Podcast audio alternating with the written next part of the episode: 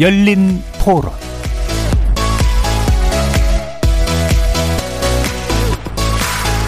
안녕하십니까. KBS 열린 토론 정준희입니다.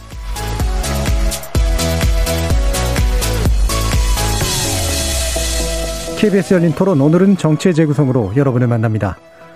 20대 대선이 오늘로 꼭 30일 앞으로 다가온 가운데 이재명, 윤석열 양 후보의 지지율이 오차범위내 초접전을 벌이면서 한치 앞을 내다보기 어려운 안개 속 판세가 지속되고 있습니다.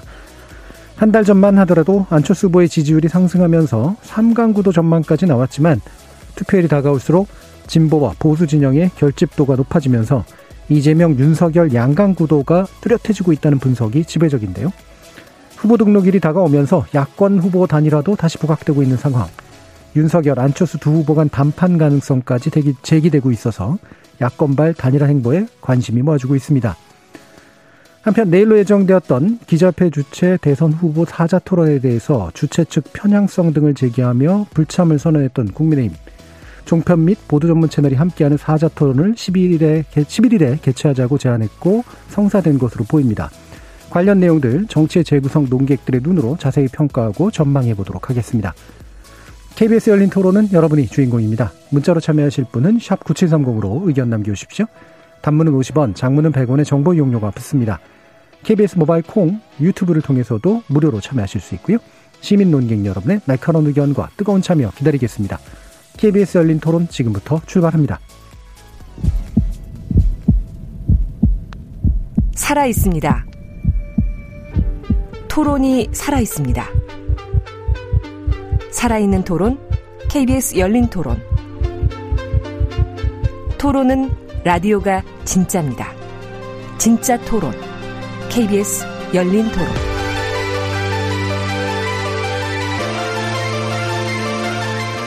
정치를 보는 색다른 시선, 정치의 재구성 함께 해주시는 네 분의 논객 소개하겠습니다. 더불어민주당 선대위 대변인이시죠. 현근택 변호사 자리하셨습니다. 네, 안녕하세요. 현근택입니다. 국민의힘 전남 순천 당협 위원장이십니다. 천하람 변호사 나오셨습니다. 네, 전남 순천의 천하람입니다.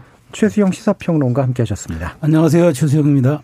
정의당 전 혁신위원이셨던 김준우 변호사 나오셨습니다. 안녕하세요, 김준우입니다.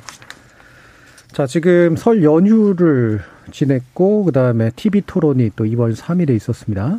그리고 약간 지체되었던 대선 후보 여론조사 결과가 지난 주말을 거치면서 어 여러 가지로 나오고 있는데 어 상당수는 일단 오차 범위 내에 있는 것으로 나오고요.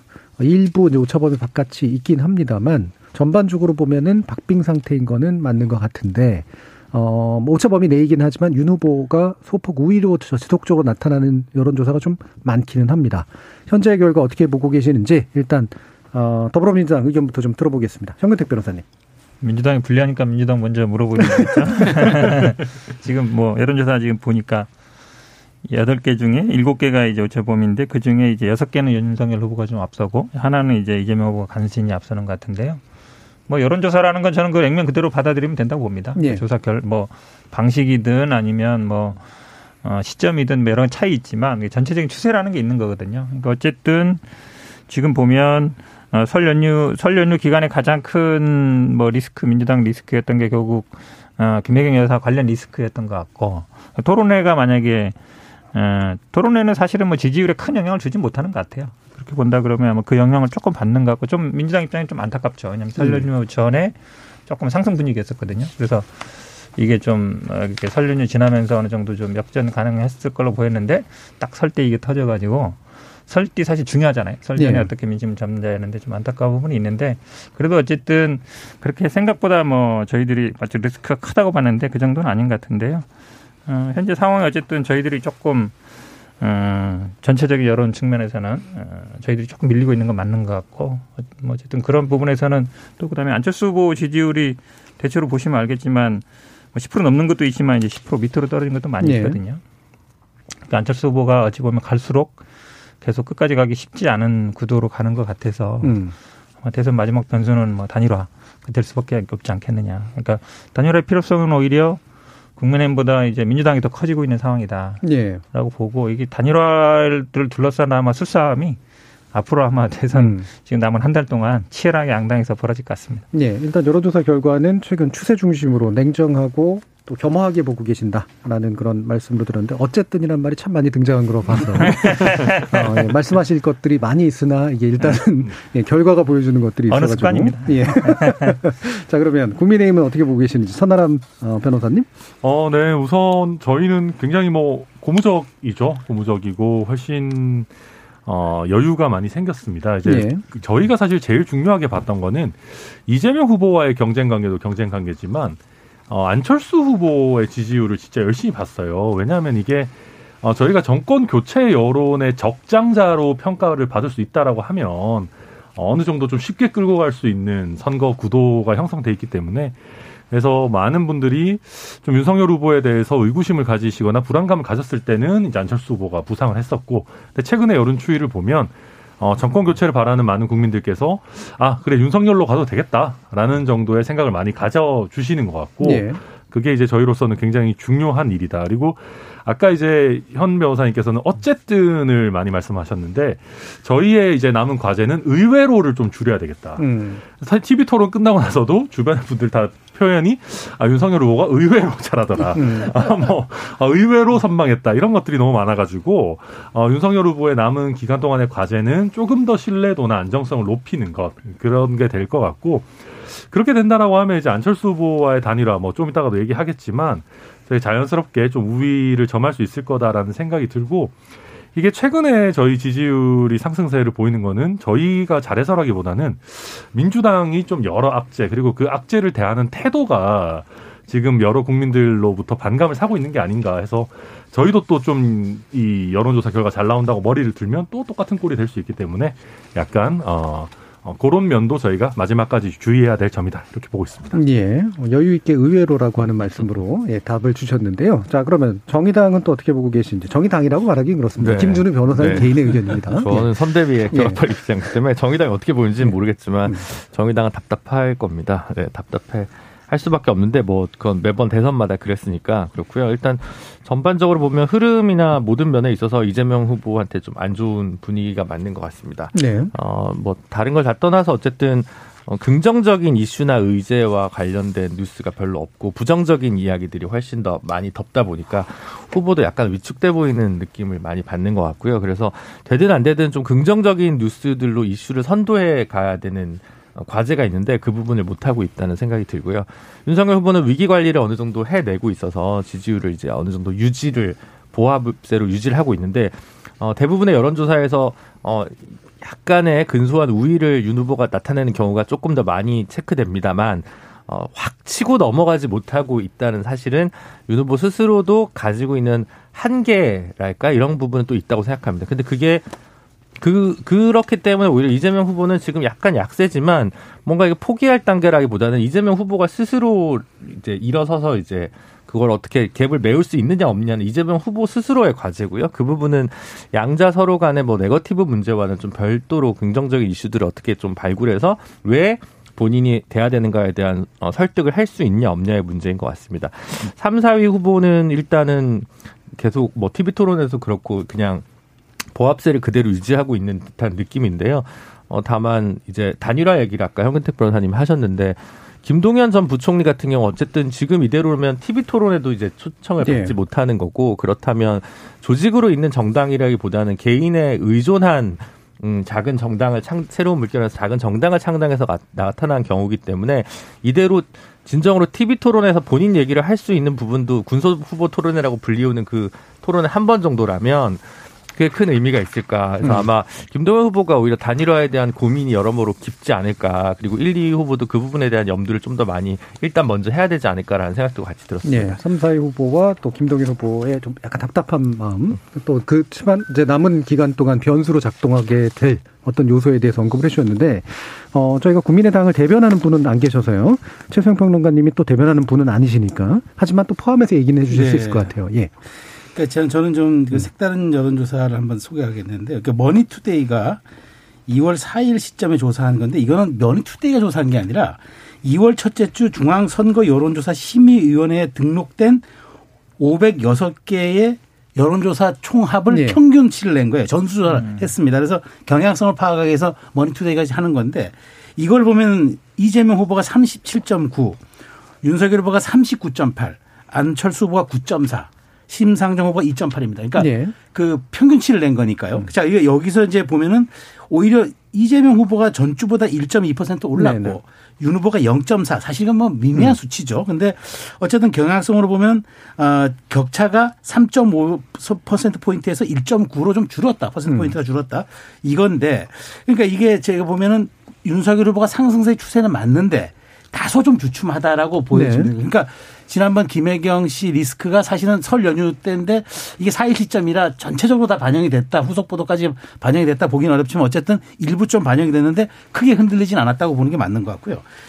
20대를 보니까 윤석열 후보가 34.8이 나왔고 이재명 후보가 20이 나왔어요. 여기서 편차가 굉장히 커졌더라고요. 근데 30대는 재밌는 게 윤석열 후보가 35.6이고 이재명 후보가 33입니다. 거의 또 비슷합니다. 그리고 서울이 윤석열 후보가 41.4%포인트가 평균치인데 이재명 후보가 34.8이에요. 여기서 격차가 굉장히 크게 난 것 같고 인천 경기에서는 윤석열 후보 38.1, 이재명 후보 37.9라 이거는 거의 뭐 네. 변동성이 없습니다. 그렇게 제가 이게 놓고 이걸 본다 그러면은 역시 2030의 부동층이 굉장히 아직도 수위 아직 흔들림이 많다. 그러니까 아직 변신 가능성이 매우 높다라는 게 아직도 여기서 증명 증명이 되는 것 같고 또 하나는 안철수 대표가 어쨌든 지금 총합을 보니까 9.4예요. 그러니까 이제 아까 현 변호사 말씀하신 대로 구, 그러니까 한 자릿수의 후반이면서 저 두 자릿수의 초반일 수 있는 가능성이 있는데 자 그렇다면 이런 박빙 승부에서 안철수 후보가 만약 10%이 지지율만을 2주 3주 더 유지한다 그러면 완주에 대한 가능성은 좀 별개로 치고 왜냐하면 완주는 어, 사실은 지금 지지율 나오는 것보다 투표율은 조금 더 하락할 네네. 가능성이 있기 때문에 잘못하다 보면은 15% 이상이면 전액 보전 받지만 10%면은 절반 보존받거든요. 그러면 10% 이하로 떨어지면 한 푼도 보존받지 못하는 크나큰 재정적인 문제에다가 또 하나 있다 그러면은 안철수 후보가 결국은 한 자릿수 투표율도 못 넘었다라는 그것은 본인의 앞으로 정치적 어떤 그 이 저 branding branding 할 때 굉장히 좀좀 말하자면 그게 중도를 사수했다라기보다도 어쩌면은 그것이 한계다라는 평가도 나올 수 있기 때문에 이 부분 네. 좀 아- 아플 수 있어서 저는 그래서 안철수 후보 이게 10% 포인트를 유지한다 그러면은 이 박빙 승부에서는 어마어마한 사실은 캐스팅 보트를 쥐는 거거든요. 음. 그러니까 단일화 전국으로 이제 들어가는 게 맞는데 지금 약간의 신호탄은 쏘아 올렸지만 아직은 블랙홀이 아닙니다. 그런데 윤석열 후보가 오늘 일, 일정하게 이건 단판성 문제라는 식의 얘기를 흘려가지고 이번 주 내에 토론이 금요일에 잡혀 있지만 그것을 전후로 안 후보가 어떤 식의 만일 호응을 한다 그러면은 그때부터는 사실은 굉장한 단, 뭐, 단일화 전국 블랙홀로 빨려갈 수 있, 빨려 들어갈 수 있어가지고 사실상 지금의 이 초박빙 승부에서의 어쩌면 지지율은 조금 10%포인트 이내 그 안팎이지만 안철수 후보의 존재감은 결국은 여야를 넘나드는 영향력을 발휘할 수 있는 지금 그런 국면에 접어들었다. 예. 요- 이게 저는 제가 분석하는 틀입니다. 예, 오늘 어제 오늘 이제 어제 오늘 갑자기 이제 단일화 뉴스가 많이 나오잖아요. 그 중에 많이 나오는 단어가 단판이거든요. 음. 근데 한마디로 얘기하면 이제 포기. 단판이라는 게뭐 안철수 여론조사 돌리고 뭐 후보 이런다는 얘기가. 아니라 예, 예. 그냥 접어라 하는 얘기예요. 예. 한마디로 얘기하면 이제 그러니까 그런 생각이 있으면 협상하겠다 이 얘기잖아요. 음. 한마디로 단판이라는 게 뭐겠어요. 그러니까 예를 들어서 협상한다 그러거든요. 보통은 단판이 아니라 협상하자. 그러면 이제 룰을 갖고 얘기하는 거죠. 그러면 이제 뭐 여론조사를 할지 뭐 그다음에 뭐 어? 지지층을 뺄지 넣을지 이거 갖고 해야 되는데 이제 그러기에는 시간 없으니까 지금 에, 이제 결국은 그냥 양보해라 이제라고 얘기하는 건데 에, 대한민국에서 안철수 후보한테 양보해라라고 할 사람이 제가 보기에 쉽지 않습니다. 왜요? 그러니까 민주당은 양보 마- 잘 받더만. 아니 그거 뭐 10년 전에 얘기고 그 후에 이제 계속 하셨기 때문에 단판 그러니까 양보에 제가 보기에 아마 안철수 후보 응하기는 거의 뭐 그럴 가능성은 없지 않나 이렇게 봅니다. 네, 발끈하신 예, 아, 네. 아, 우선 뭐 글쎄요 이게 정치권에서 단판이라는 게 뭐 꼭 100%의 포기만을 의미하는 건지는 모르겠습니다. 뭐그 후보들끼리 풀어 나가야 되는 면이고 네, 수면 위에선 포기고 수면 아래서 나뉠 수 있겠죠. 그럴 수 네, 있죠. 네. 그리고 이제 또 한 가지 말씀드리면 사실 그 민주당으로서는 뼈 아프겠지만 지금 뭐 김혜경 씨 논란 그리고 논란을 풀어가는 민주당의 방식이 굉장히 큰 악재라고 저희는 보고 있는데 지금 여기서 저희가 안철수 후보와의 단일화가 협상 국면으로 들어가게 되면 또 이게 뭐 단일화를 어떻게 하냐, 뭐 역선택을 넣냐, 마냐, 뭐, 뭐 전체 국민으로 할 거냐, 뭐 그 난리를 또 겪- 겪어야 되면 결국 그 자체가 이제 모든 이슈를 빨아들이는 블랙홀이 되고 민주당에 있는 악재를 또 가려주는 하나의 연막이 될 수 있거든요. 그래서 저희는 어, 당 차원에서 단일화를 요구하는 많은 의원들도 지금 타이밍에 그럴 수는 없다라는 거에 대해서는 어느 정도 이제 다들 동의를 하고 있는 것 같아요. 그래서 결국은 뭐 단판을 얘기하면서 안철수 후보가 어느 정도의 용의가 있다면 뭐 그 안철수 후보에게 줄 패키지를 어떻게 만들 것인가를 좀 고민하는 단계로 보이고요. 물론 이제 그 중에서도 가장 짠 거는 뭐 이준석 대표일 거고, 음. 근데 이제 조금 더 단일화를 적극적으로 추진해야 된다는 분들은 뭐 책임 총리를 포함해서 우리가 좀 폭넓게 고민을 해야 되지 않느냐, 뭐 이런 정도의 상황입니다. 그래서 현재로서는 안철수 후보가 사실은 어 만약에 끝까지 간다라고 했을 때 10%를 넘길 걸 장담할 수 있는 상황이 아니고 막 최소영 평론가님 잘 말씀해 주셨지만 이게 뭐 사표 방지 심리라고 하든 밴드웨건 효과라고 하든 그런 면에서 또 야권 지지층의 결집이 일어날 수 있는 거기 때문에 아마 안철수 후보께서도 겉으로는 끝까지 완주한다라고 하시지만 나름대로 저희와 또 민주당의 뭐 이런저런 제안을 비교하면서 굉장히 현명한 뭐 판단을 하시지 않을까 이렇게 보고 있습니다. 네. 김재료 변호사님. 단일화 관련해서 뭐 우상호 의원도 안철수 후보와 이재명 후보의 단일화 가능성에 대해서 얘기를 했는데 안철수 후보는 따로 얘기 들은 게 전혀 없다. 이런 건 진정성이 없다고 잘라 말했다는 거잖아요. 가끔 이제 그런 거는 좋지 않은 것 같아요. 민주당 입장에서. 그리고 국민의힘도 마찬가지로 지금은 약간 다소 오만해 보이는, 그러니까 승기를 잡았으니까 굳이 뭔가를 내줄 필요가 없다. 이런 어, 신호로 국민들한테 해석될 수 있어서 저는 그게 과연 좋은가. 2010년 지방선거였나요? 한명숙 전 총리와 오세훈 시장이 붙었을 때 이제 박빙의 승부로 오세훈 후보가 이겼는데 여론조사 결과보다는 훨씬 더 어, 자, 적은 음. 차이였죠. 음. 그때 이제 그 차이만큼 진보신당 노회찬 후보가 표를 얻었는데 음. 왜 단일화를 안 했냐. 그 당시 심상정 후보와 유시민 후보는 단일화를 했는데 졌죠 유시민 후보가. 음. 근데 그때 얘기 들어보면 노회찬 캠프 쪽에 민주당은 아무 연락을 안 했다는 거예요. 예. 그러니까 그러면 누가 비난을 받고 누가 비난을 해야 될지는 되게 단순한 문제인데 그래서 지금 굳이 뭐 여론조사 방식으로 가지고 할 필요가 없다라고 자신 있게 훨씬 지금 승리 가능성이 높은 윤석열 후보가 그런 얘기를 굳이 할 필요가 있을까? 반일화가 되든 안 되든 뭔가 오만했다. 단일화가 무산된 책임은 누구한테 있나라는 거에 대한 부분에 있어서 너무 고압적인 자세로 나가거나 진정성 없는 자세로 가면 그게 단일화가 어떻게 되든 간에 국민들한테 그 부분은 특히 지금 중도층이나 부동층에서 결론이 갈린다고 하는 상황에서 그게 과연 좋은 정치적 순가 포석인가 저는 좀 의문이 네. 있습니다. 그 안철수 후보 입장에서 보면은 기분 나쁠 수 있고 음. 그다음에 국민들의 관점에서 보면 또는 특히나 이제 지지층 안철수 후보 지지층 관점에서 오만해 보이는 건 맞는데 오만하거나 아니면 자신감이 있거나에는 근거가 있을 수도 있어서요. 일단 그 부분 되게 나중에 여쭙긴 할 텐데 한번 제가 삼자적 입장에서 좀 냉정하게 네. 우리 정치 재구성이니까 조금 더 제가 솔직해져서 평론을 한번 한다 그러면은 국민의 힘이 어제 오늘 기류가 변한 거는 그 진심에서 우러나온 게 보다는 음. 혹시 5만 프레임을 뒤집었을까봐 일단 네, 협, 네. 우리도 나서는 척 하는 것 같아요. 음. 그러니까 별반, 별반 달라진 건 없어요. 없는데 권영세 본부장이 왜 잠깐 살짝 말을 바꿨는가. 만일 이런 상황에서 이런 좀 아직 그 박빙 승부인데 어, 우리 거 필요 없어. 뭐 이른바 자강론으로 승리할 수 있다. 그럼 오차범위 이내지만 아슬아슬한 승리지만 할 수 있다. 굉장히 리스크가 큰 거죠. 네. 그럼에도 불구하고 단일을 안 한다. 그러면 이제 말하자면 5만 프레임을 쓸 수 있으니까 아니 우리 할 거야 할 거야 하면서 일단은 제, 제가 보기엔 국민의 힘, 국민의 힘은 우리 할 만큼 했어라는 명분을 쌓는데 음. 오히려 방점이 찍혀 있고 실제로 우리가 뭐 그러면 방식을 여론조사를 할 건지 아니면 후보가 top-down 방식으로 할 건지 그런 데 대한 일체 재고가 사실 있었, 사전에 있었던 건 아닌 것 같고 그래서 일단 지금 국면에 조금 더 안철수 후보를 압박해서 지지율이 떨어지면 저 사람이 어쩔 수 없이 들어올 수 있는 여건과 환경이 더 조성될 것이라는 데 대한 전략적 약간 그런 액션 같아요. 예. 그래서 이제 저는 그런 그런 것들도 제가 보기에 안철수 후보가 충분히 그런 뭐 그런 읽을 수 있는 수기 때문에 음. 그럼 진정성 없는 얘기 하지 말고 왜 그럼 안에서 왜 두 가지 기류냐. 그냥 음. 말 바꾸지 마라. 기분 나쁘다. 뭐 이런 식의 지금 반응들 보이고 있는 것 같고 민주당 입장에서는 솔직히 말하면은 사실 안철수 후보가 들어오는데 저는 이재명 후보 지지율이 더 떨어진다 그러면은 후보 자리를 걸고도 아마 단일화 할다 한다고도 저는 생각합니다. 예. 왜냐하면 그렇게 해서 단일화에 성공한다 그러면 그것이야말로 정권 교체 성격을 띌 수가 있기 때문에 네, 네, 네. 그렇다면 이재명 정부 아까 이제 이제까지 얘기했던 문재인 정부의 차별화를 오히려 그렇게 갈 수 있는데 저는 과연 그런 정도의 용기 그다음에 질문 문항 항목 이런 것들을 다 안철수 후보가 정하시오 음. 라고까지 할 정도면 얘기는 달라질 수 있으나 성실은 네. 살아있는 생물이잖아요. 최진석 본부장 표현대로. 그러나 과연 민주당이 그렇게까지 할 수 있을 것인가. 음. 저는 솔직히 어차피 우리 프로그램이 정치의 재구성이니까 사전 재구성을 해본다면은 네. 그 정도라면은 이 판이 한번 흔들릴 수 있는 어떤 지- 지각 변동은 가능할 수 있지 않을까 저는 예, 그렇게 생각합니다. 국민의힘이든 민주당이든 안철수 후보가 알아서 좀 해줬으면 좋겠는 그런 분위기 쪽인 것 같고 적극적인 액션은 사실은 아니다. 예, 예. 그 사실 그게 그렇죠. 네. 예.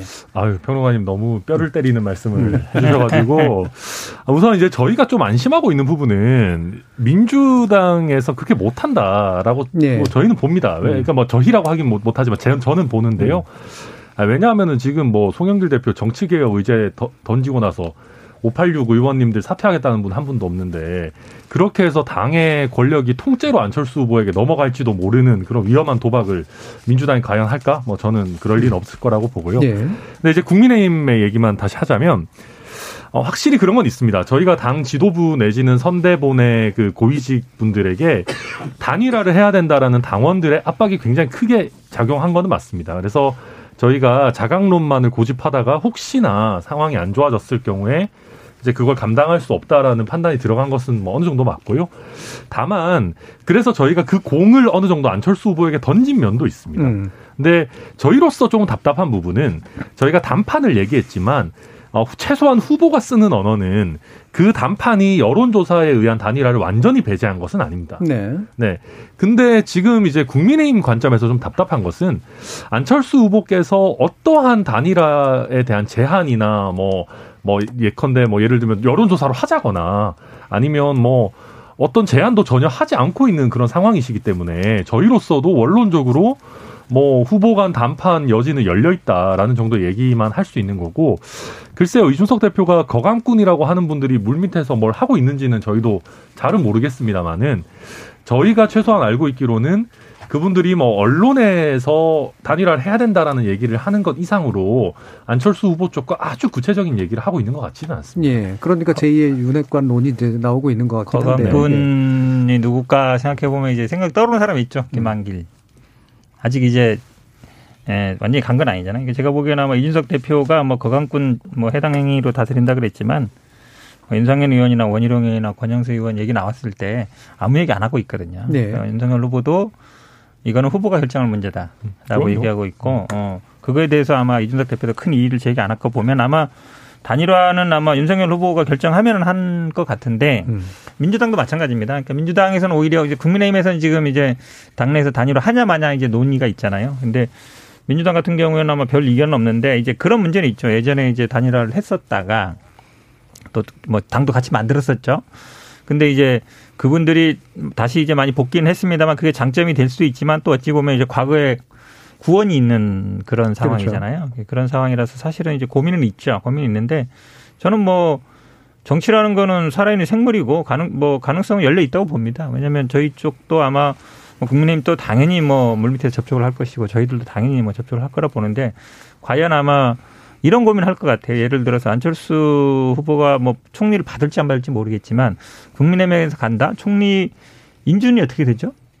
인준을 만약에 삼성 합치면 이제 108석 정도 될 거예요, 아마. 그러니까 과반이 안 되거든요. 그러니까 보장이 없어요. 근데 민주당에서 만약에 한다 그러면 인준은 문제가 없죠. 이제 그런 부분이라든지 아니면 안철수 후보 입장에서는 본인이 앞으로 이 정치적인 활로를 어떻게 열어갈 것인가 그 부분을 고민할 거예요. 예. 그러니까 민주당하고는 어쨌든 만들었다가 나중에 이제 국민의당 만들면서 본인이 정치적으로 제기를 했, 최고의 어찌 보면 이제 성공을 했던 경험이 있거든요.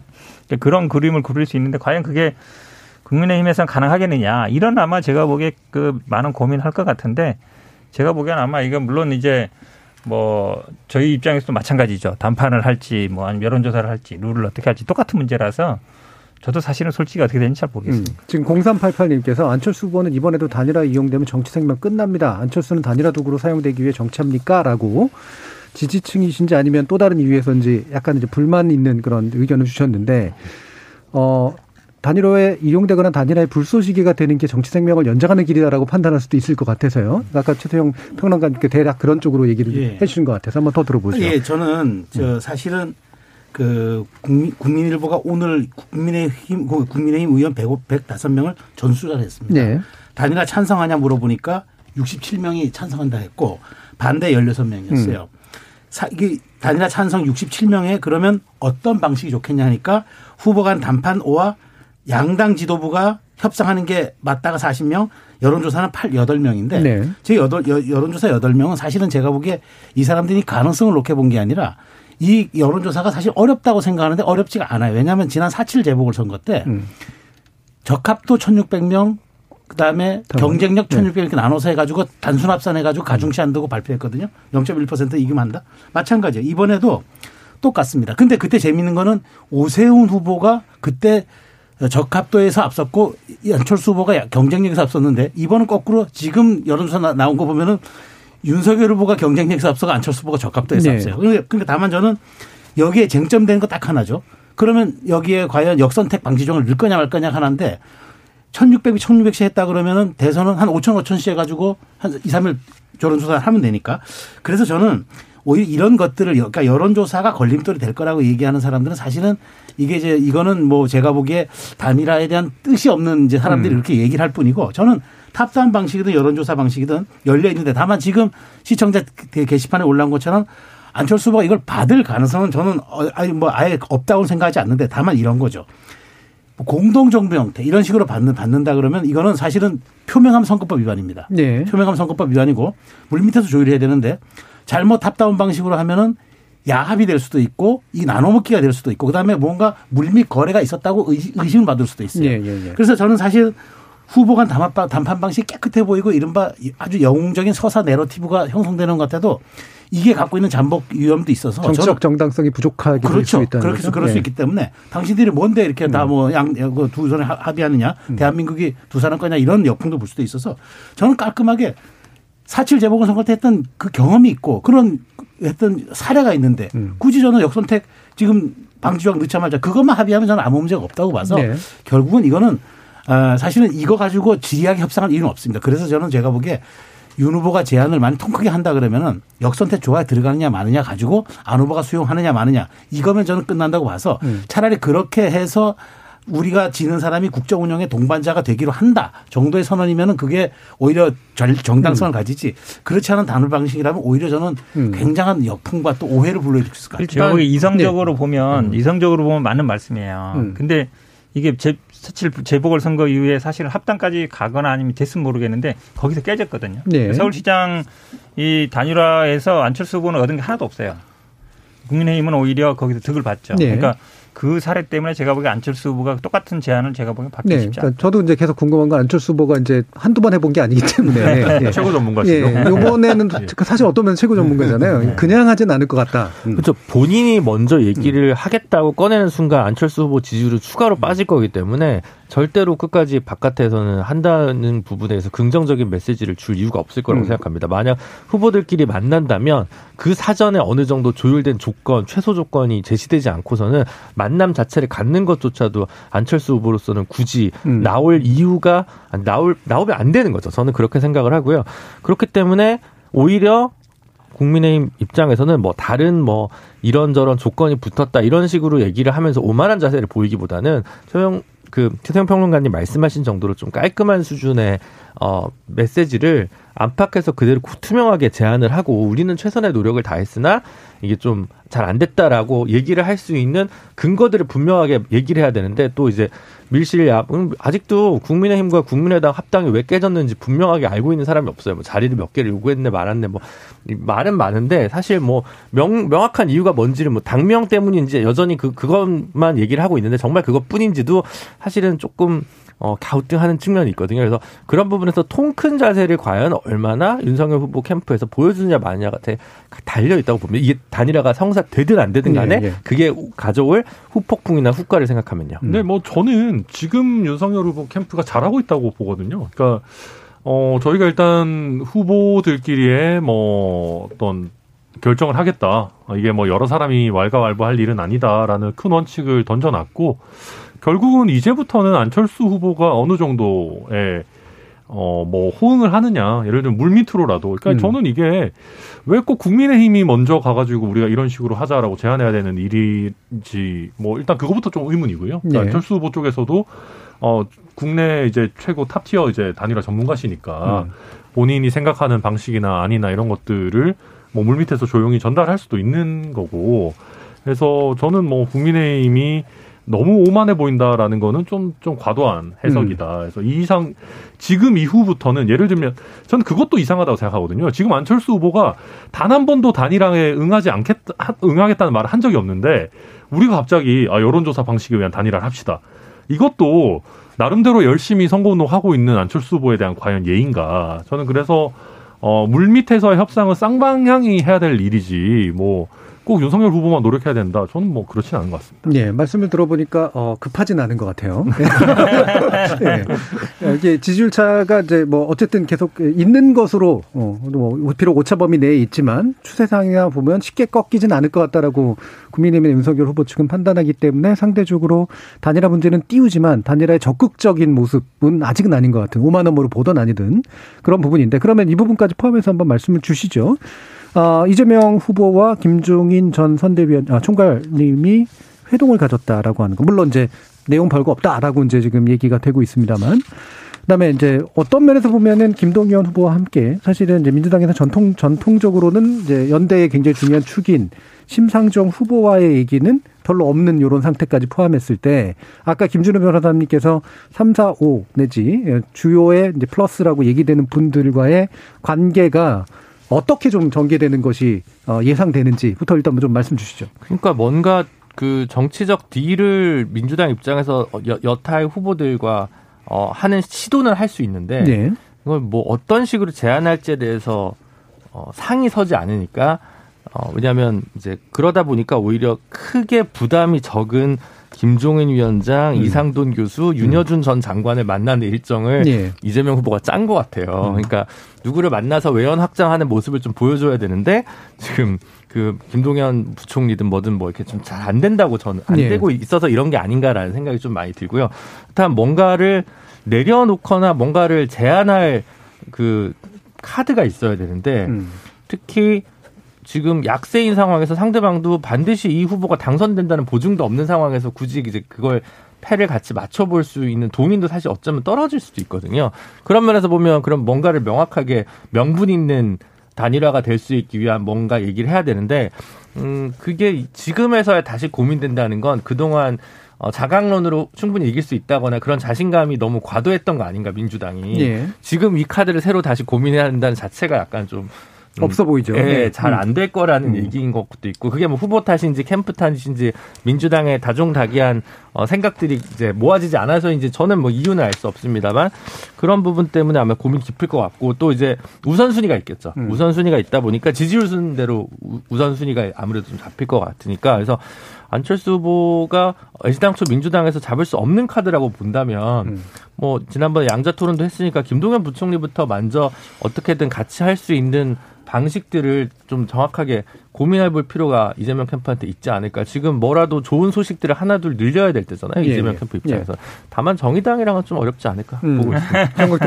음. 그러니까 우리 김준호 변호사 항상 뭐 정의당 뭐 빼놓고 얘기하라 그러는데 뭐 정치는 뭐 열려 있다 보고요. 뭐 제가 보기에 모르겠습니다. 아마 정의당도 고민하겠지만 뭐 김동연 전 총리 같은 경우야 뭐 토, 토- 토론회도 같이 하고 이랬기 때문에 네. 그리고 이분이 기본적인 스탠스가 아마 지금 민주당과의 관계를 뭐 완전히 벗어나지는 않은 것 같고 아마 관건은 뭐 안철수 후보가 되겠죠 당연히 안철수 네. 후보가 될 텐데 사실은 아마 여러 가지 고민을 할것 같아요. 민주당도 고민스럽죠. 왜냐하면 좋은 기억도 있지만 안 좋은 기억도 있고.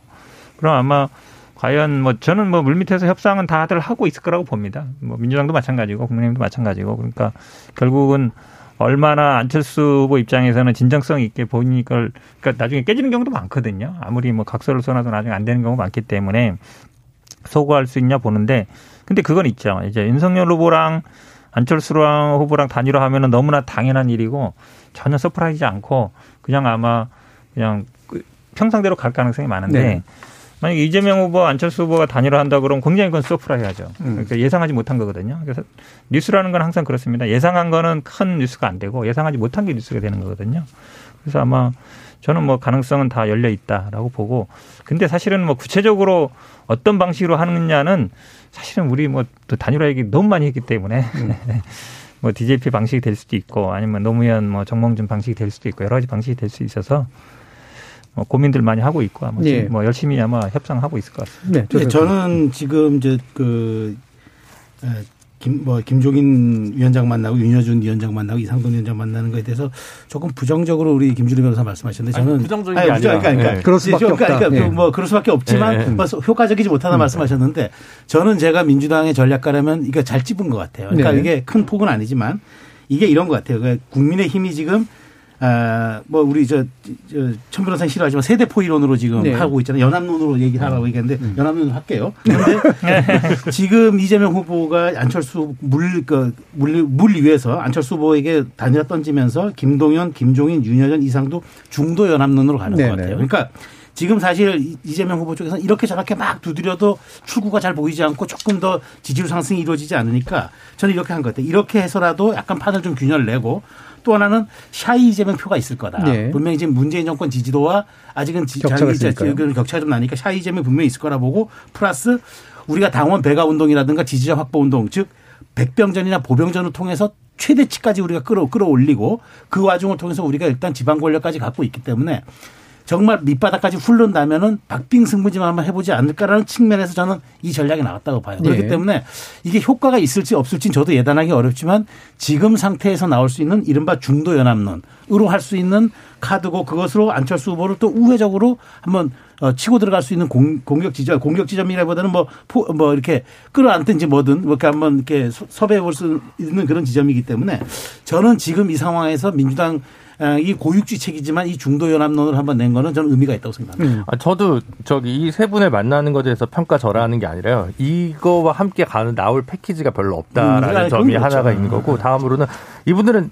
완전한 현역 정치인들은 아니시기 때문에 굳이 어떤 뭐 법안이라든가 뭐 아니면 뭐 권력이라든가 이거에서 엄청나게 뭐 뭔가 망가 뭐 기득권이랄까 권한이나 이런 거를 분점의 폭이 그렇게 넓 넓을 필요가 없습니다. 그런 점에서 보면 좀 쉽게 만나고 쉽게 다가갈 수 있는 부분이 후보나 캠프 입장에서 있다는 거죠. 근데 다른 후보나 실제로 현재 뛰고 있는 후보나 캠프를 뭔가 만나서 이렇게 화학적 결합을 내려면 좀 더 복잡하거나 어려운 명분이 필요한데 이분들은 그냥 국가의 원로니까 이런 분들 만나서 고견도 듣고 이런 얘기는 굉장히 좋을 수 있는데 그러면 지금 뭐냐 기득권을 내려놓고 저, 저희 지난 시간이나 그 전 시간에 뭐 정치개혁 의제를 해가지고 좀 해야 된다 이런 얘기를 우리가 다 같이 했었는데 예. 그런 거 못하고 있는 거에 반증이라는 모습이 있기 때문에 지금 그게 숙제가 계속 해결이 안 되고 있는 상황에서 진도가 진도를 좀 빼고 있다. 음. 그전 숙제가 지금 해결을 안 하고 있다. 김진우 변호사 말씀 맞죠. 586 용태 쫙 하고 이제 법안도 이제 사선 추가 쫙 만들고 하면 얼마나 좋겠습니까? 근데 현실 정치라는 게 그렇게 쉽지 않거든요.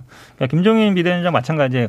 윤석열 후보가 윤석열 후보가 원한 건 아니죠. 그러니까 이준석 대표가 왜 그렇게 하려고 했겠습니까? 이분이 뭐 국회의원이고 뭐 정치 뭐 현직에 있어 그런 게 아니거든요. 그러니까 상징성이 있는 거죠. 물론 저도 김정인 비대위원장이 왜 그렇게 모든 정치인들이 다 만나려고 하나 만나기 쉽지 않잖아요. 네. 네, 그런 걸 보는데 그래도 이분이 그동안 해온 거 보면 약간 중도 지금 말씀 잘 하셨는데 약간 연태 드신 분들한테는 중도의 합리적인 뭐 진보와 보수를 약간 중간쯤에서 그래도 경제 민주화라든지 이런 걸 추구하는 이런 분으로 인식돼 있거든요. 음. 그러니까 기자들이 왜 그 앞에 가서 다 물어보고 만난다 그러면 다 뉴스를 하겠습니까? 그만큼 어찌 보면 그게 영향이거든요. 같은 말을 해도 누구를 만나도 기자 한 분도 없는 사람이 있고 기자 다섯 명이 오는 사람이 있고 기자 삼십 명이 오는 사람이 있거든요. 그게 결국은 영향력이에요. 네. 근데 그런 걸 보면은 어제 만났을 때도 오늘 아침에 기자들이 다 가서 기다리고 있잖아요. 무슨 말 했는지. 음. 그건 제가 보기에 뭐 현실적 영향을 무시할 수 없다 이렇게 보고 있습니다. 근데 뭐 정작 이제 만난 김종인 위원장은 그냥 잡담이었다 이렇게 하시니까 이게 뭐 모르겠습니다 얼마나 플러스가 되는지 모르겠는데 아, 저는 근데 이런 얘기들 뭐 회동 뭐 이런 것들이 하, 글쎄요, 뭐 우리가 정체 재구성이기는 합니다만은 여의도 안에서나 통용되는 얘기가 아닌가 음. 싶은 생각이 듭니다. 뭐 중도 연합론 물론 뭐 좋은 얘기인데 김준호 변호사님 말씀하셨지만 아, 그러니까 대중들에 대한 엄청난 소구력이 있는 게 아니라 그냥 뭐 언론의 관심 내지는 나름대로 아이코닉한 아, 그런 것만 가지고 계시는 사실상 원로 내지 은퇴 정치인 분들이거든요.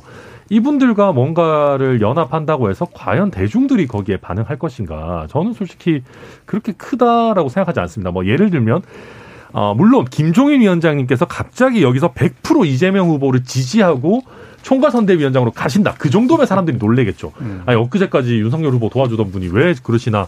아, 뭔가 이재명 후보에게서 뭘 받겠지. 이렇게 하시겠지만 그 정도가 아니라 뭐 잠깐 만나고 오신다라고 하면 뭐 그건 아닌 것 같고 다만 이제 최근에 이제 그 이재명 후보 입장에서 별로 좋은 뉴스가 없어요. 뭐 이게 쭉 보면 전부 다 김혜경 여사 관련한 뉴스들밖에 없다 보니까 뭐라도 해야 된다라고 해서 이제 가신 것 같고 마지막으로 제가 드리고 싶은 말씀은 안철수 후보와 민주당이 만약에 손을 잡는다. 그게 과연 도움이 될까? 전 DJP 때와는 굉장히 다르다고 생각하는 게 그분들은 중도냐, 뭐 보수냐, 진보냐의 색채도 있지만 기본적으로 지역 기반이 있는 정치인들이었습니다. 네. 그러다 보니까 손을 잡아도 그 지역이 그 정, 그 정치인을 따라가는 면이 있었는데 과연 안철수 후보가 이재명 후보랑 손을 잡았을 때 누가 따라갈 것인가? 저 따라갈 사람 굉장히 얼마 없어 보이거든요. 오히려 최근같이 정보의 확산이 빠르고 누구나 팩트 체크가 가능한 시대에는 이재명 후보와 안철수 후보가 서로 싸우던 것들이 짤이 돼서 돌아다닐 겁니다. 이렇게 서로 생각이 다르던 사람들이 표 때문에 손잡았다. 역시 단일화 최고 전문가. 애초부터 광팔로 나오신 거 아니냐. 이런 식으로 부정적인 여론이 더 확산될 수 있을 것 같아서 어, 저는 21세기 지금 대한민국 사회에 글쎄요 안철수와 이재명의 단일화 이게 과연 좋을 것인가? 저는 굉장히 좀 저는 그뭐 이런 분석이 충분히 가능하다고 보는데 그 핵심은 안철수 후보랑 이재명 후보가 단일화를 했냐 안 했냐라는 문제가 아니라 그 이재명은 합니다의 컨텐츠를 어떻게 만들어낼 것이고 그래서 민주당의 기득권 무엇을 버렸습니다라는 메시지가 더 중요하다고 네, 보는 거거든요. 그렇죠. 그래서 그게 상대방이 김동연이 됐든 안철수가 됐든 김종인이 됐든 뭐 심상정이 됐든 그건 중요하다고 생각하지 않습니다. 근데 이재명이 합니다라는 캐치프레이즈가 사라졌는데 교체됐는데 저는 계속 얘기하지만 이재명은 합니다라는 캐치프레이즈가 나쁜 게 아니라 이재명이 뭘 한다는 그 화끈한 컨텐츠가 사라져서 생긴 네. 문제라고 네. 생각하고요. 그 부분을 보여주는 게 마지막 큰 기술로서의 어떤 숙제가 아닐까 싶습니다. 알겠습니다. 자 이게 단일화 관련된 문제 어, 오늘 얘기를 하긴 했는데 앞으로도 아마 다음 주에도 얘기가 되지 않을까 어, 싶긴 해서요. 결국에는 정치공학으로 접근하겠지만 결과적으로는 어떤 선을 그어서 이미지를 만들어내느냐 이제 이게 훨씬 더 중요한 문제인 것 같아서요. 그런 담론이 만들어질 수 있을지 다음에 좀 더 논의를 해보도록 하고 어, 좀 이따 2부에서 또 어, 토론 관련된 얘기를 하면서 더 연장해서 나눠올 얘기들이 있으면 한번 해보도록 하겠습니다. 여러분께서는 KBS 열린 토론과 함께하고 계십니다. 토론이 세상을 바꿀 수는 없습니다. 하지만 토론 없이 바꿀 수 있는 세상은 어디에도 없습니다.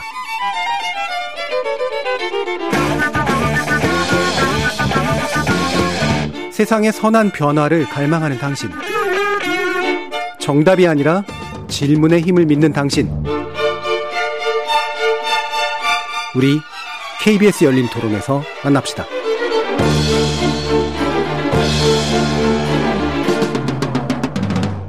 KBS 열린 토론 정치의 재구성 함께하고 계신데요. 김준우 변호사, 최수영 시사평론가, 천하람 국민의힘 전남 순천 당협위원장, 현근택 더불어민주당 선대위 대변 이렇게 네 분 함께하고 계십니다.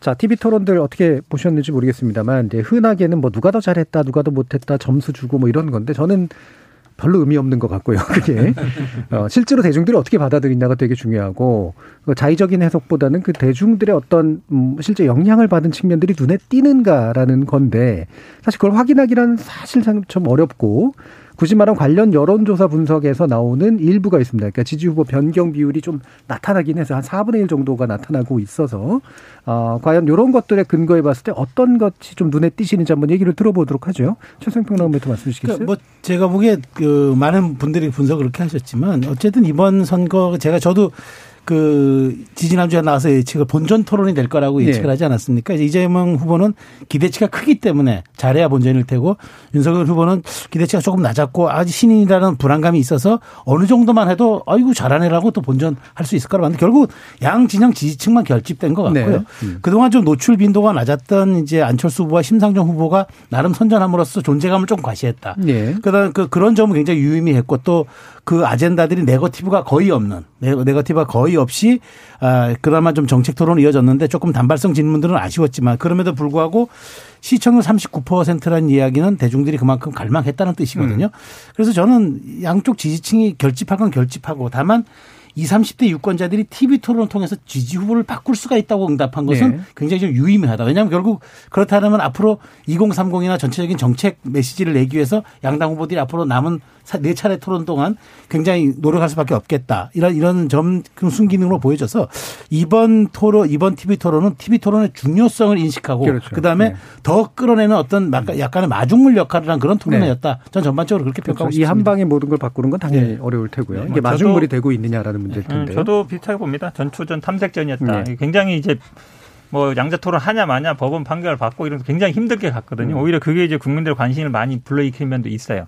그리고 토론에서 사실은 뭐 득점은 굉장히 어렵습니다. 실점하지 않는 게 중요하거든요. 근데 모든 후보들이 아마 큰 실수는 없었던 것 같고 그 토론이 결국은 사실은 뭐 어떤 단어를 아냐 모르냐 뭐 이런 건 그렇게 중요하지 않아요. 결국 토론에서 국민들이 보고 싶은 거는 저 후보가 아니면은 내가 지지하는 후보가 어, 상대방 후보가 과연 국정을 운영할 능력이 포괄적으로 있느냐 음. 그런 어떤 문제에 대해서 어떻게 대처하느냐 그런 걸 보는 거거든요. 그러니까 물론 태도나 표정도 보지만 그래서 아마 첫 토론 치고는 그래도 굉장히 흥행도 했고 후보들도 세게 붙은 것도 있거든요. 대당도도 세게 붙고 이래서 지금 앞으로 물론 이제 네 번에 예정되는데 저는 뭐 더 열릴 수 있다고 봅니다. 더 열리는 게 맞다고 보고 네. 그러니까 토론은 열리는 국면으로 가는 거예요. 계속 뭐 옥신각신하고 있지만 그래서 토론은 지금 사실은 코로나 비대면 시대에 선거운동 뭐 다니면서 유세할 수 있는 것도 아니고요.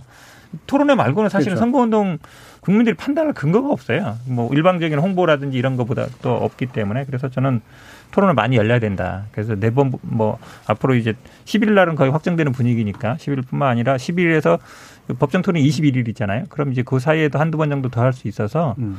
토론을 많이 하다 보면 아마 후보들 간의 그 실력 차이 아니면 국정 운영에 대한 국민들의 시선 차이, 자질 이런 걸 많이 이제 보게 될 것 같습니다. 네, 전초전이었다. 그리고 뭐더 많이 열릴 것이다. 네, 국민의 근데 일단 저는 첫 번째 토론이 생각보다 윤석열 후보에게 뭐 유리했다. 물론 이제 진행자께서 의도한 질문은 아니지만 음. 이게 갈수록 아무래도 두 번째, 세 번째, 네 번째 토론회가 되- 가면 갈수록 시청률이 떨어질 수밖에 없습니다. 네. 네, 그런데 지금 전 국민의 한 뭐 40% 가까운 시청률이 나왔다는 데서 어 일단 본전을 지켰다는 거는 사실 엄청난 일입니다. 왜냐하면 이게 지난번에도 그 말씀드렸지만 이재명 후보 지지하시는 분들 특히 보면 어, 한 방에 보낼 수 있다. 내지는 토론 한 번 하면 정말 윤석열 후보 미천 금방 다 드러난다.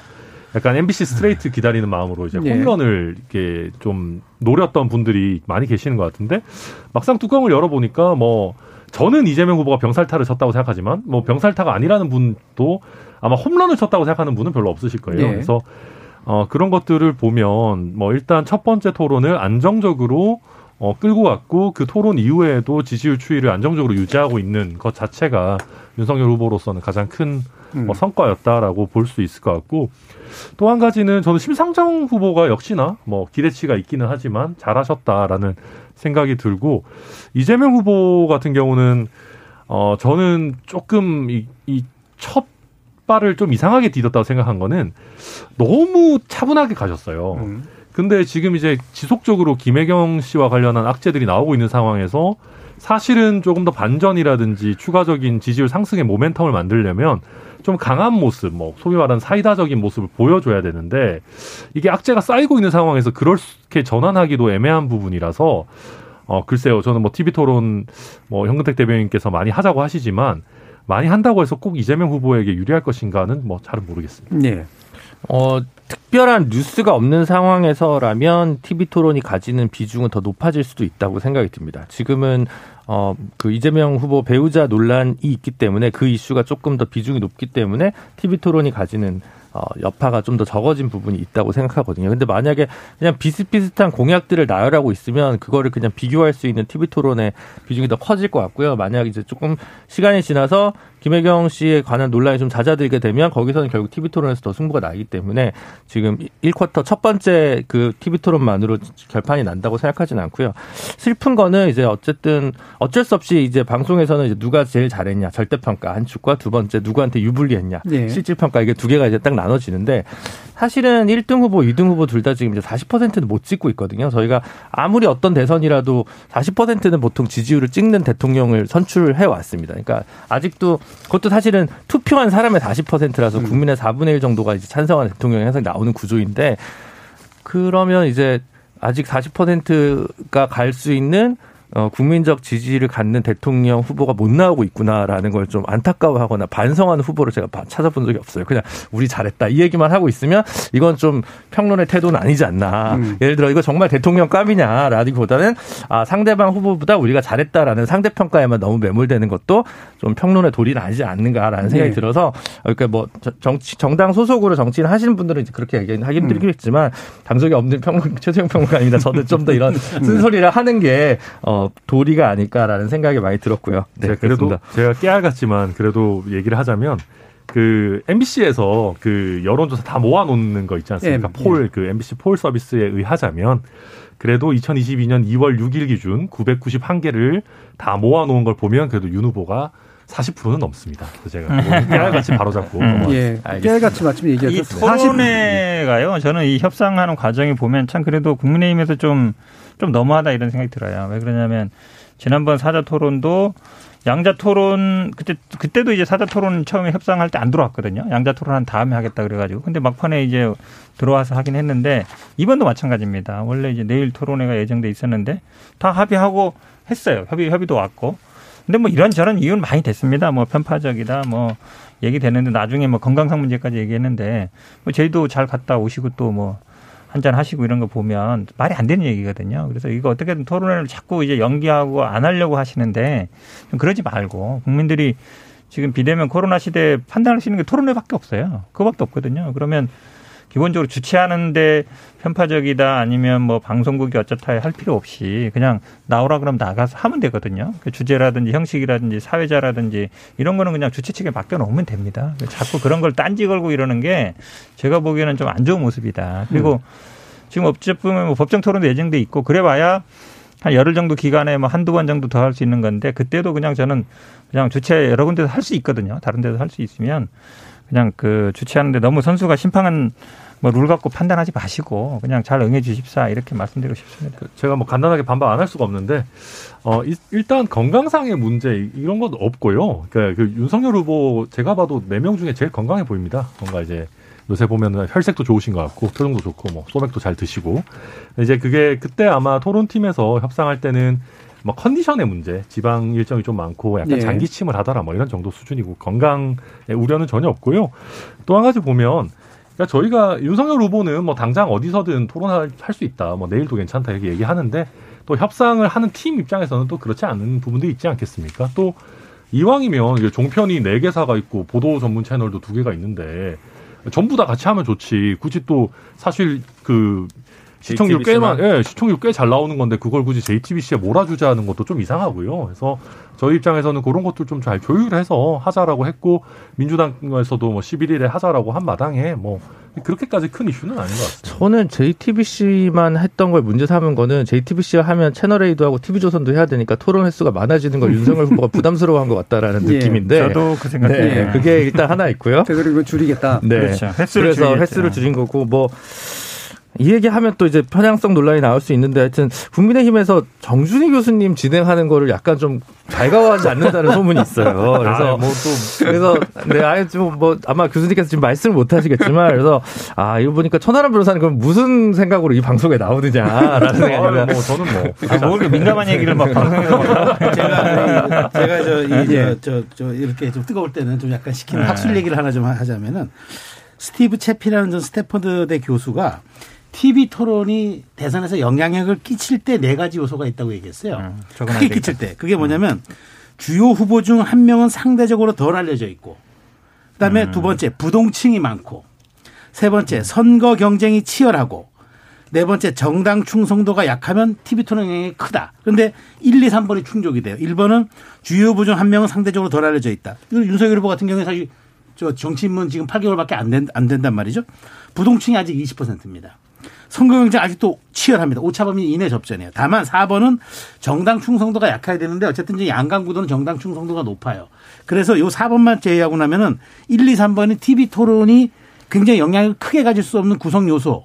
세 가, 네 가지 중에 세 가지가 포함되기 때문에 저는 원튼 원하지 않든 이 TV 토론이 향후 승부에서의 가장 이거는 예측 가능한 상수로서의 가장 큰 영향력을 발휘할 것이라는 음. 이견이 없, 을 것 같고 그다음에 나머지 종속 변수들이 이제 뭐 단일화라든가 이제 네거티브라든가 뭐 이런 점들이 되겠죠. 그래서 저는 어쨌든 여기에 결과에 따라서 2030과 수도권 표심 아까 서울에서 조금 차이가 났잖아요. 특히나 수도권 표심 이런 데 민감하거든요. 그래서 이런 점들을 감안한다 그러면은 이제 최소 네 번, 최소 네 번이죠, 이제는. 최소 네 번, 많으면 다섯 번 정도 예측되는 선거 토론이 저는 어쨌든 그래도 그것이 유권자의 가장 큰 기준이 음. 폴이 될 것이다라고 생각합니다. 예, 최성 평론가님이 이 차피 교수 사실 정치권 분야에서 제일 유명한 아, 교수인데 네. 그 네. 논문을 또 보셨나 보네요. 굉장히 아, 훌륭한 예, 정치 평론을 해주시기 위해서 많은 공부를 하시는 것 같습니다. 저 적었습니다. 예, 적었는데 근데 1번은 조금 아닐 수도 있을 것 같아요. 음. 왜냐하면 정치는 오래 안 했지만 뭐 작년 재작년은 뭐 신문 일면을 제일 많이 장식한 사람이거든요. 아니 개인 정보는 많아도 예. 말하자면 정치 정보가 정치 정치 정보? 정보가 비대칭성이 많다는 거예요. 정책적. 스탠스 네, 뭐 그러니까 이런 그런 게 그렇죠. 전혀 없다는 거죠. 이재명 후보나 다른 양당 후보에 비해서는. 예. 인정. 예, 아까 김준우 변호사님 뭐 제 얘기 잠시 하셨지만 제가 볼 때는 어 그냥 뭐 이렇게 사회자 관련된 이야기는 여러 가지 우선순위 중에 제일 낮은 거고 그거 자체가 중요했다기보다는 핵심은 많이 할 거냐 말 거냐의 문제에 있는 것 같아요. 그래서 국민의힘 쪽에서는 아까 얘기를 이제 들어보면 어 굉장히 잘했는데 그러면은 많이 해도 괜찮지 않은가라고 생각할 수도 있을 것 같거든요. 뭔가 분위기가 좀 바뀌고 있는 게 있나요? 네, 그거는 좀 있긴 있습니다. 예. 저희도 이제 사실 후보 본인의 자신감도 많이 올라가 있고, 그래서 실제로 후보 본인은 사석에서도, 아니, 뭐 토론 뭐 까짓 거뭐 많이 하지. 음. 약간 이런 분위기라고 저도 이제 듣고 있고요.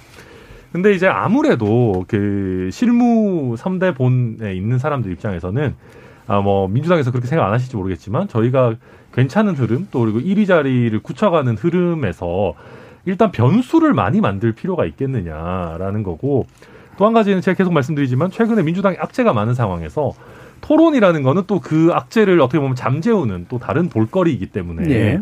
우리가 이제 굳이 그렇게 할 필요가 있느냐라는 얘기들은 나오고 있는 거는 같습니다. 예, 전략적인 관점에서 보면 뭐 네. 충분히 그렇게 보면 저도 충분히 뭐 그런 네. 전략으로 눈에 보이는데요. 근데 예. 이제 에, 토론 뭐 사실은 이제 종편 원래 JTBC만 하기로 했다가 다 들어와라 그러면 이제 다른 예를 들어서 보도 채널도 들어온다고 얘기하고 그러면 이제 라디오도 있을 테고 많이 있거든요. 토론을 많이 할 수 있는데 근데 지금 말씀처럼 차라리 그렇게 그냥 아, 우리는 토론 많이 하기 싫다 이렇게 얘기하는 게 아니라 다른 네, 이유로 되니까. 그러니까 뭐 예. 이런저런 뭐 사회자 어쩌고 뭐 손석희 어쩌고 뭐 JTBC 어쩌고 얘기하는 게좀 좀스럽다는 거거든요. 그래서 처음부터 그럼 아예 그냥 우리 못 한다라고 하면 되는데 그래서 어쨌든 11일 토론은 뭐 열리게 되겠죠. 열리게 예. 되는데 이, 이 사실은 토론이라는 게 저는 뭐 다다 익선이라 봅니다. 많이 할수록 좋지만 물론 아마 시청률은 좀 떨어질 수는 있어요. 근데 보는 사람 또 보거든요. 거기서 네. 또 여러 번 하다 보면 그 깊이가 나옵니다. 그러니까 네. 예를 들어서 저는 뭐 그래서 그 똑같은 주제를 하는 것도 나쁘지 않다고 봅니다. 왜냐하면 지난번에 했던 거를 다시 반복하지는 않거든요. 네. 그러면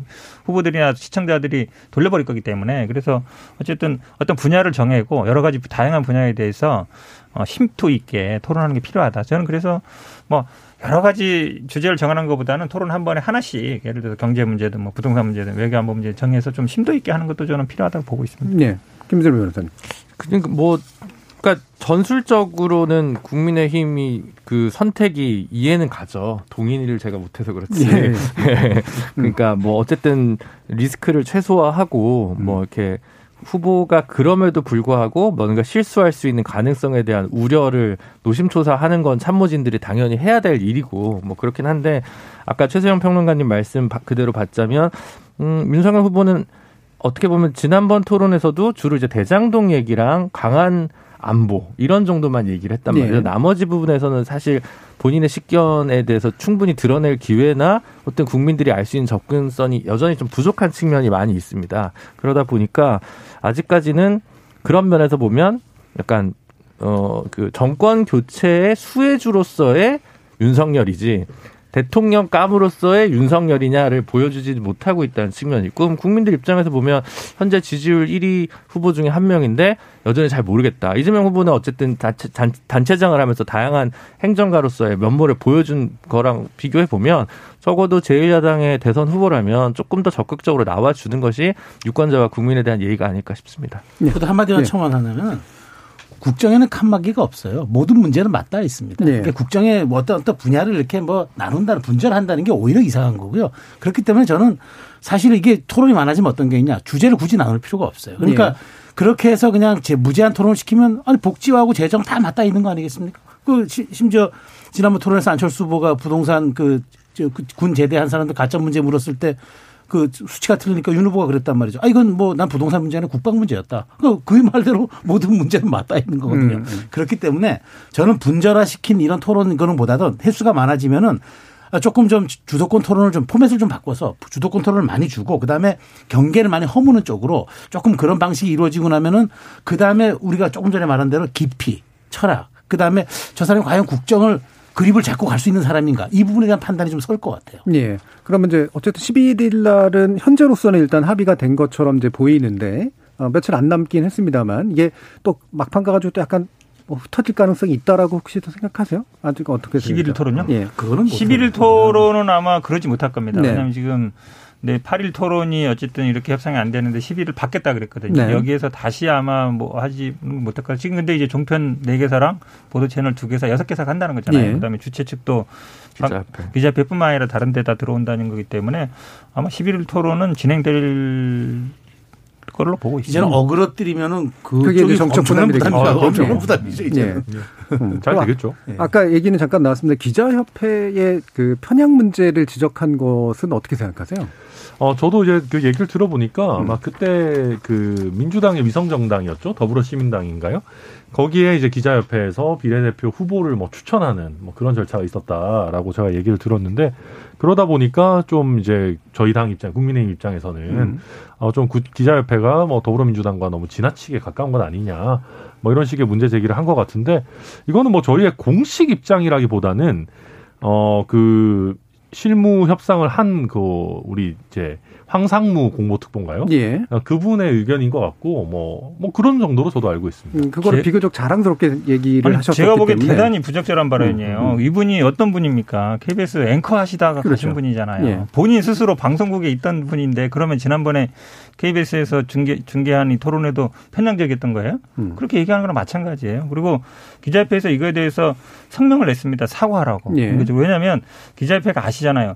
190개 언론사인데 보수 진보 다 들어와 있는 분이에요. 그렇죠. 거기에서 들어와 있는데 기자협회가 편향적이다 그래버리면 대한민국에는 기자 이 190개 사는 언론사들이 편향적이라는 거잖아요. 그러니까 음. 제가 보기에는 이 발언 잘못 자체가 잘못됐다. 그리고 음. 더구나 본인이 KBS에 있다가 바로 이렇게 가신 분인데 본인 스스로 그렇게 얘기한다 그러면 자기 존- 존재를 저는 부정하는 거다라고 볼 필요 없어서 사과하는 게 저는 예. 맞다고. 그래서 저는 저 지금 제가 듣기로도 그 질문 항목이 추가돼 가지고 예. 각 후보들의. 미디어관, 언론관을 묻겠다는데 최근에 이제 뭐 이런 얘기 이제 좀 전에 얘기한 국힘 얘기가 있었고 또 민주당은 어저께 그 SBS PD 한 명이 사퇴하면서 민주당의 압박 때문에 그랬다는 식의 블로그에 글을 올렸잖아요. 예.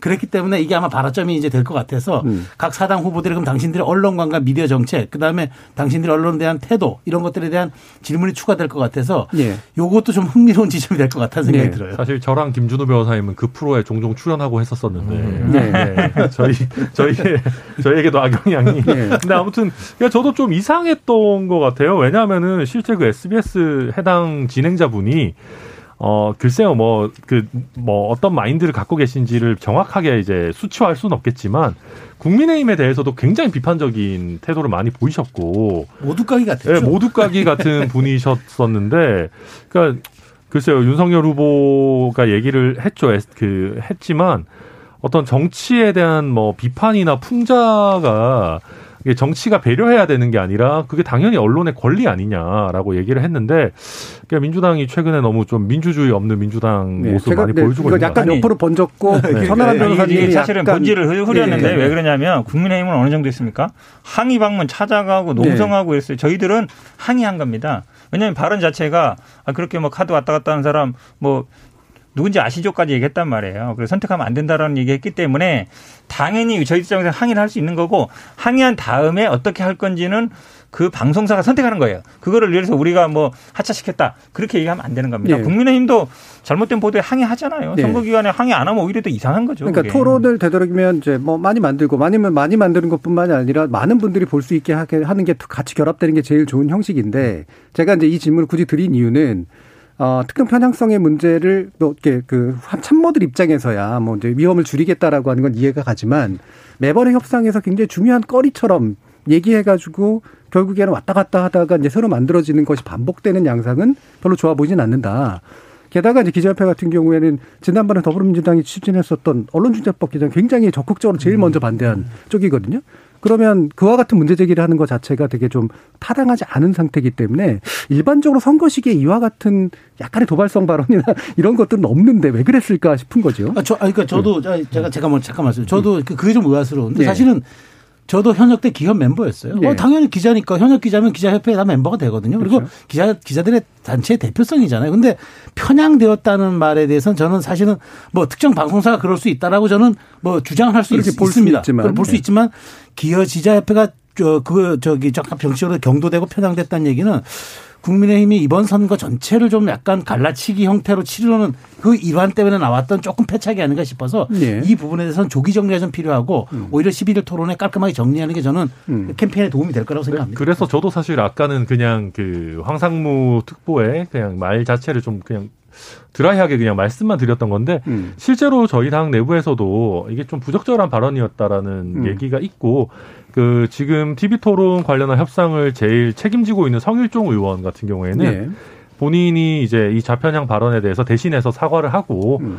이게 그 황상무 그 특보의 개인 의견에 불과한 거다라고 어 이미 뭐 사과를 한 바가 있습니다. 그래서 네. 그래도 당연히 기자, 지금 선거를 치르는 데 있어서 비대면 환경에서 제일 중요한 그렇죠. 게 이제 언론인 수밖에 없는데. 분들인데 그래서 저희가 뭐 기자협회 전체와 척을 지려고 하거나 그런 생각은 당연히 없습니다. 사실 윤석열 후보 같은 경우는 이제 뭐 김종인 위원장이나 이준석 대표와의 갈등 문제가 하나의 마이너스 요인이었다면 다른 하나가 3프로 TV에서 장기간 노출된 방송에서의 정책 비전과 관련된 능력 부족에 대한 물음표 이런 것들도 사실 중도 이탈에 어느 정도 영향을 미쳤었거든요. 이제 그런 상황에서는 아무리 16번인가요? 그당 대표, 당 음, 대선 후보 경선. 경선 에서 네. 잘했다고 하지만 그 최근에 있던 그런 게 있었기 때문에 사실은 최대한 좀 토론에 대해서 조금 등거리를 두고 싶어 하는 내심을 숨기지 못하다 보니까 결국 실무진에서 이런 거친 언사들이 좀 나온 게 아닌가 싶은 생각이 들고요. SBS 거는 사실관계가 조금 정확하진 네. 않아서 그래서 뭐 얘기하기는 좀 어렵지만 사실 항의는 뭐 물론 YTN이나 MBC에 대해서는 국민의힘도 고발도 했잖아요. 음. 그거는 어떻게 보면 외압이지만 고발의 테두리는 적법한 테두리니까 네.